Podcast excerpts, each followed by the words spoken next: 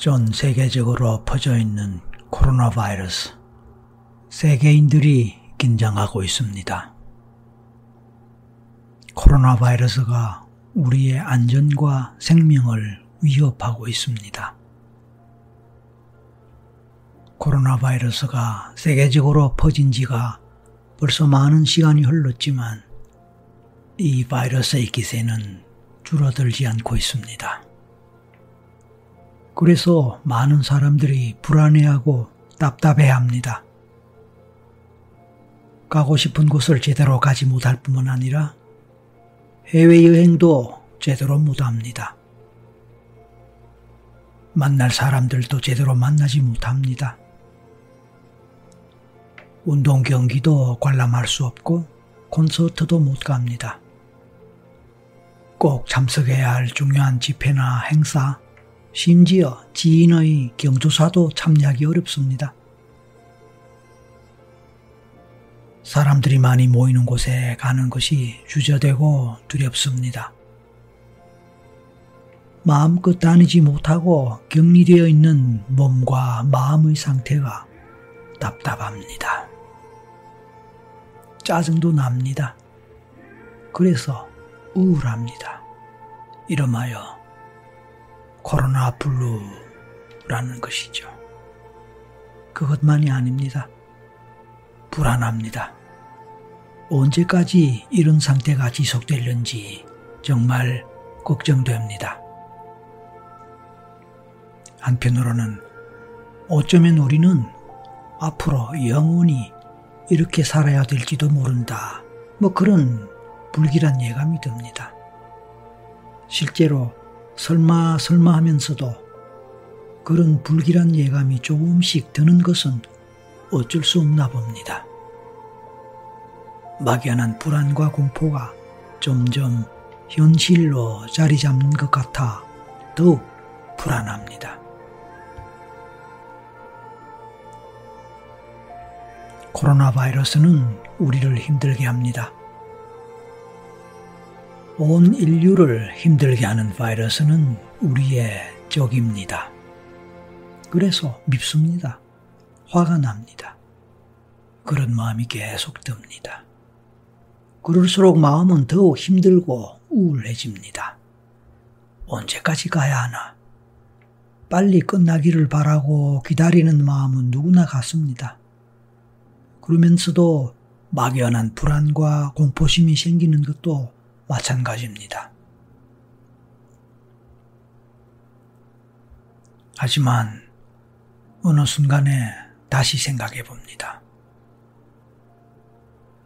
비록 이 코로나 바이러스로 인해 많은 불편을 겪고 많은 피해를 보는 것이 사실이지만 혹시 반대로 좋아지고 나아진 것은 없을까? 그렇게 생각해 봅니다. 맞습니다. 공기가 많이 깨끗해지고 맑아졌습니다. 예년 같았으면 미세먼지 때문에 힘들었을 시간들이 이번에는 별로 없었던 것 같지 않습니까? 이동이 줄어들었고 여행도 제대로 할 수 없었으니 연료 소비를 확실히 덜 한 덕분인 것 같습니다. 맞습니다. 여행 관련 업체의 종사자나 직원들은 직격탄을 맞았으니 너무너무 힘든 것은 사실입니다. 그분들에게는 미안한 것은 또한 사실이지만, 그럼에도 불구하고 코로나 바이러스는 결과적으로 대기를 맑게 한 것이 틀림없어 보입니다. 이동과 여행 문제뿐만이 아닙니다. 비대면, 즉, 온택트 문화로 인해서 학교 공부도 직장의 일도 이제는 집에서 하는 시대가 되었지 않습니까? 함께 모이지를 못하니 온라인으로 공부하고 줌과 같은 인터넷 수단을 통해 회의도 하고 세미나에도 참석합니다. 종교 집회도 그렇게 하지요. 가수의 콘서트도 인터넷으로 참여하는 시대가 되었습니다. 그 결과로 자연스럽게 가족과 함께 하는 시간이 늘었습니다. 그동안 얼굴을 맞댈 시간이 없었고 제대로 대화하면서 함께 할 수 있는 여유를 갖지 못했던 우리네 가족 문화가 많이 바뀌었습니다. 가족이 함께하는 시간이 크게 늘었습니다. 대화를 할 수 있는 시간이 크게 늘었습니다. 함께 소통하고 정을 나눌 수 있는 시간이 늘었습니다. 이 모든 것은 코로나 바이러스가 가져다 준 선물이라고 하면 지나친 역설일까요? 소비가 줄었습니다. 외식을 비롯하여 여러 외부 행사에 참여하고 백화점이나 대형 매장과 같은 곳에서 쇼핑하는 것도 제대로 할 수 없게 되니 소비가 줄어들게 된 것은 당연한 일일지 모릅니다. 물론 소비가 준다는 것이 반드시 좋은 일은 아닌 것은 소비를 해야 경제가 돌아가기 때문입니다. 그러므로 적절한 소비는 필요한 일입니다. 그럼에도 불구하고 소비 감소가 긍정적인 결과로 이어지지 않은 것은 아닙니다. 즉, 그것은 환경과 관련됩니다. 코로나 바이러스와 같은 것은 현대 문명이 만들어낸 결과물이라는 말이 있습니다. 물질적 소비 중심의 현대 문화는 필연적으로 환경과 자연을 파괴하고 오염시킬 뿐만 아니라 각종의 천연 자원들을 낭비하는 결과를 초래했습니다. 그 결과로 바이러스 감염증이라는 질병이 생겼다고 볼 수 있습니다. 결국 인류의 과소비가 바이러스의 원인이라고 할 수 있습니다. 그것에 더하여 지나친 개발도 큰 몫을 담당했을 것입니다. 그러므로 과 소비가 완화되고 줄어든다는 것은 곧 환경 파괴와 오염의 속도가 늦추어지고 작게나마 파괴되고 오염된 환경이 보건될 수 있는 여지를 남기게 되었습니다. 바로 그런 점에서 공정적이라고 하지 않을 수 없습니다. 코로나 시대는 자연스럽게 우리를 되돌아보게 하고 겸허하게 한 것 같습니다. 앞만 보고 달리던 인류 문명에 경고장을 던진 것 같습니다. 천천히 주위를 돌아보면서 걸어가라고 말입니다. 달려가는 대신에 걸어가라고 말입니다. 인간의 낭비와 과소비 그리고 환경 파괴가 자연과 우주 질서에 얼마나 큰 피해를 주었을지 생각해 보라고 말입니다. 그래서 이러한 기존의 물질 중심의 자본주의 문화가 바뀌지 않는다면 어쩌면 우리에게는 더 큰 재앙도 닥쳐올 수 있음을 충분히 예상할 수 있게 되었습니다. 끔찍한 일이 아닐 수 없습니다. 지금도 세계적으로 수많은 사람들이 바이러스로 인해 생명을 잃고 있습니다. 많은 의료진들이 혼신의 힘을 다해 방역을 위해 노력하지만 바이러스의 전파 속도를 따라잡는 것은 어려워 보입니다. 그래서 답답하고 불안하지만 그렇다고 포기할 수는 없는 일입니다. 이런 상황일수록 우리는 더욱 자연을 생각하고 생명을 생각할 수 있게 됩니다. 인간도 자연의 일원이기에 엄마와 같은 자연이 얼마나 소중한지 생각하는 시간을 갖게 됩니다. 당연히 생명의 소중함에 대해서도 생각하게 됩니다. 무엇보다 자신을 사랑하는 마음도 더 크게 갖게 됩니다. 비록 우울하고 답답하고 불안한 시대에 살고 있는 우리지만 그럴수록 삶과 생명에 더 큰 애착을 갖게 됩니다. 그리고 과거에 평범했던 일상을 새삼 그리워하게 됩니다. 행복이란 딴 곳에 있지 않고 늘 우리 주위에, 아니, 우리 속에 있었음을 생각하게 됩니다. 가고 싶은 곳에 자유롭게 가고, 마음껏 다닐 수 있고, 보고 싶은 사람을 자유롭게 볼 수 있다는 것이 얼마나 좋은 것이었고, 행복한 것이었는지를 새삼 깨닫습니다. 이제는 마음껏 자유롭게 학교도 가고 싶고 직장도 다니고 싶습니다. 멀리 여행도 가고 싶고 콘서트 구경도 가고 싶습니다. 백화점에도 자유롭게 다니면서 맛있는 것도 자유롭게 사먹고 싶습니다. 그 모든 것들을 마스크를 끼지 않고도 할 수 있었으면 좋겠습니다. 이런저런 이벤트도 진행하고 싶고 그런 곳에 마스크 없이 참여도 하고 싶습니다. 결혼식도 장례식도 그냥 하던 대로 진행하고 참석할 수 있었으면 좋겠습니다.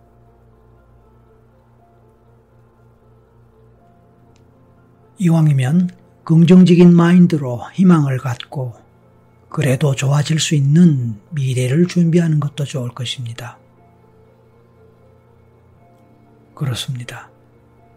인간은 역사적으로 지금까지 수많은 전쟁과 자연재해와 같은 역경들을 극복하면서 여기까지 왔고 문명과 문화를 발전시켰습니다.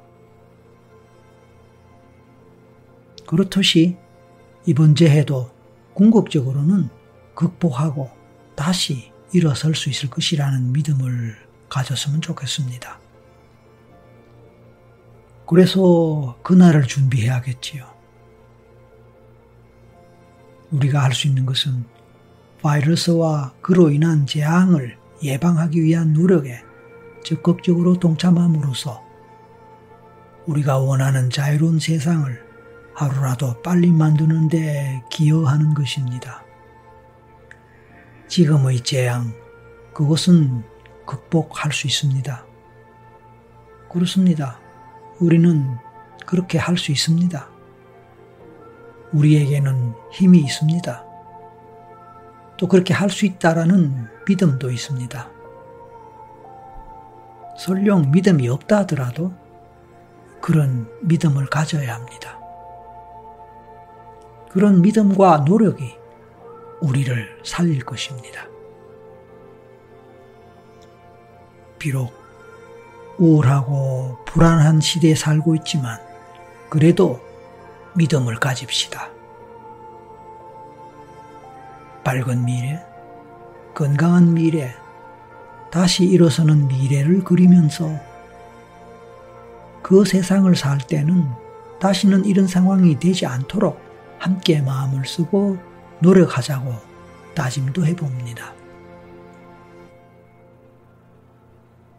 우리가 그렇게 할 때 우리 몸의 면역력도 힘을 얻습니다. 면역력은 몸 차원에만 있는 것이 아닙니다. 마음에도 면역력이 있습니다. 바로 멘탈 면역력입니다. 흔히 멘탈이 강하다는 것은 멘탈 면역력이 강하다는 말과도 같습니다. 그리고 멘탈 면역력은 믿음과 긍정적인 마인드로 무장될 때 강해집니다. 마음이 강하면 몸의 면역력도 강해집니다. 왜냐하면 마음은 몸에 영향을 미치기 때문입니다. 그래서 마음이 불안하고 우울할 때면 몸의 면역력도 떨어져서 감기나 몸살과 같은 것도 잘 걸리고 질병 유병률도 높아지기 마련입니다.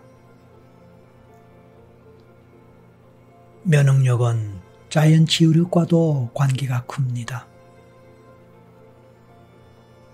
그래서 면역력이 높아지면 자연스럽게 자연 치유력도 높아집니다.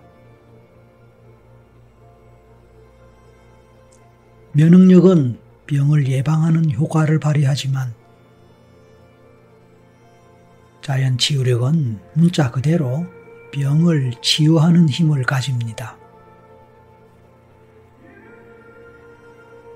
그러므로 우리는 긍정적인 마인드와 희망과 굳은 신념을 가질 때 병을 예방하는 면역력이 높아지고 병을 치유할 수 있는 자연 치유력도 강해지는 것입니다. 면역력이 높아지고 자연 치유력이 강해질 때 용기도 생기고 기운도 납니다. 사실 용기를 갖고 기운을 낼 때 면역력과 자연 치유력이 높아지고 강해지기도 합니다. 그래서 어느 것이 먼저라고 말할 수 없지만 아무튼 모두가 중요한 것입니다. 그 모든 것은 자연이 가진 생명력이기도 합니다. 생명력은 강합니다. 그런데 우리에게도 그러한 강한 생명력이 있습니다. 그 생명력을 믿고 신뢰합시다. 그렇게 할 수 있습니다. 그렇게 할 때 우리는 다시 일어설 수 있습니다. 당신은 충분히 그렇게 할 수 있습니다.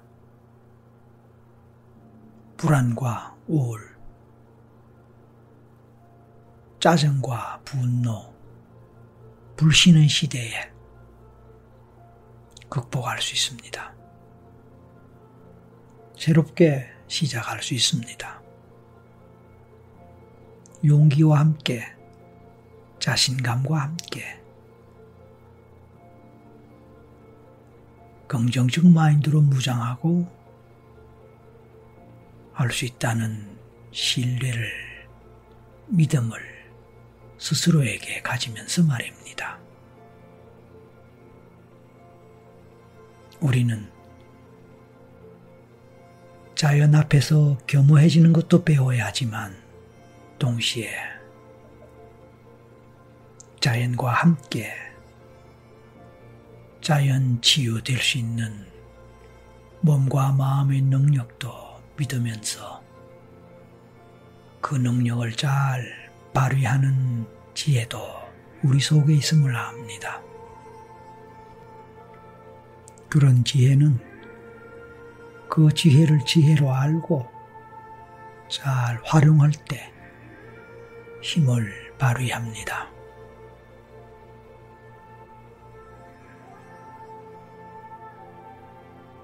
비록 마음이 우울하고 답답하고 불안할지라도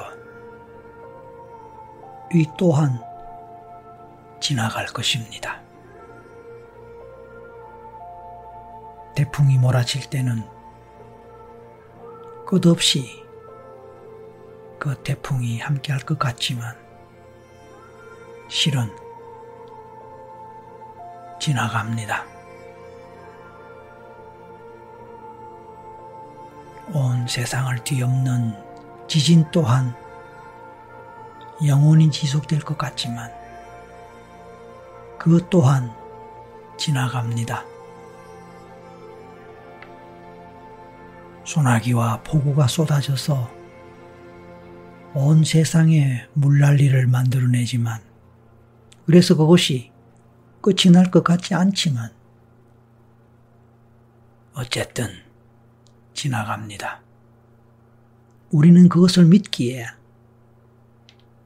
고통 속에서 역경 속에서도 묵묵히 견디고 이겨낼 수 있는 것입니다. 결국 승리, 할 것입니다. 승리의 그날을 위하여